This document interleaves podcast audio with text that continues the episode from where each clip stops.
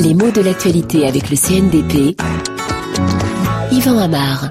Le mondial de l'automobile, c'est-à-dire le salon de la voiture, à Paris, a mis en vedette les véhicules hybrides, ceux qu'on appelle les hybrides. Qu'est-ce que c'est ? Eh bien, il s'agit de voitures qui ne marchent plus uniquement à l'essence, mais peuvent alterner entre différents types d'énergie.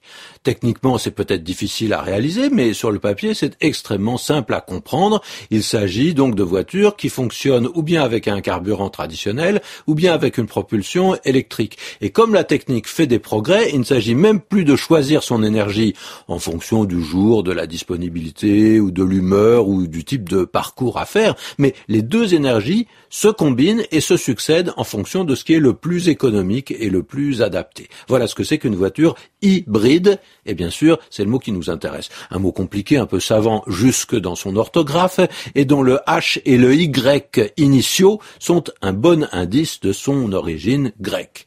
Alors on peut penser justement qu'hybride, ça vient du grec « fausse piste ». Rassurons-nous, d'autres avant nous s'y sont laissés prendre. Mais bizarrement, hybride, ça ne vient pas du grec, ça vient du latin.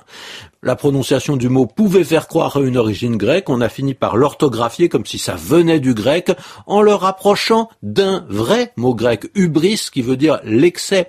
Est-ce que ça pourrait venir de là ? Oh, c'est bizarre, mais l'excès pour les Grecs anciens, ça évoque le péché, c'est le défaut par excellence. Et on a pu penser que ce qui était hybride, c'est-à-dire ce qui avait une double nature, était forcément le résultat d'un excès, d'un péché, d'un écart, en tout cas par rapport à la nature.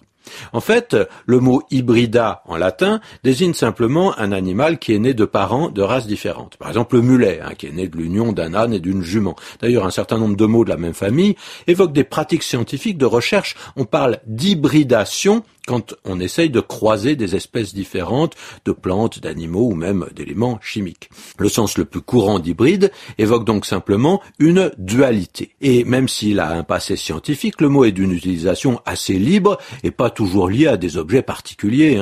Un antiquaire, par exemple, peut parler d'une table hybride, si par exemple elle est faite de deux bois différents. Ou bien un éclair hybride chez un pâtissier peut être fait moitié café, moitié chocolat. Parfois on appelle ça un divorce d'ailleurs. Et si vous faites un montage de photos avec à gauche la cousine Gilberte et à droite la tante Ursule, le tout réuni pour faire un seul visage, on peut parler d'une photo hybride. En tout cas, c'est comme ça qu'on l'entend. On peut la qualifier de cette façon.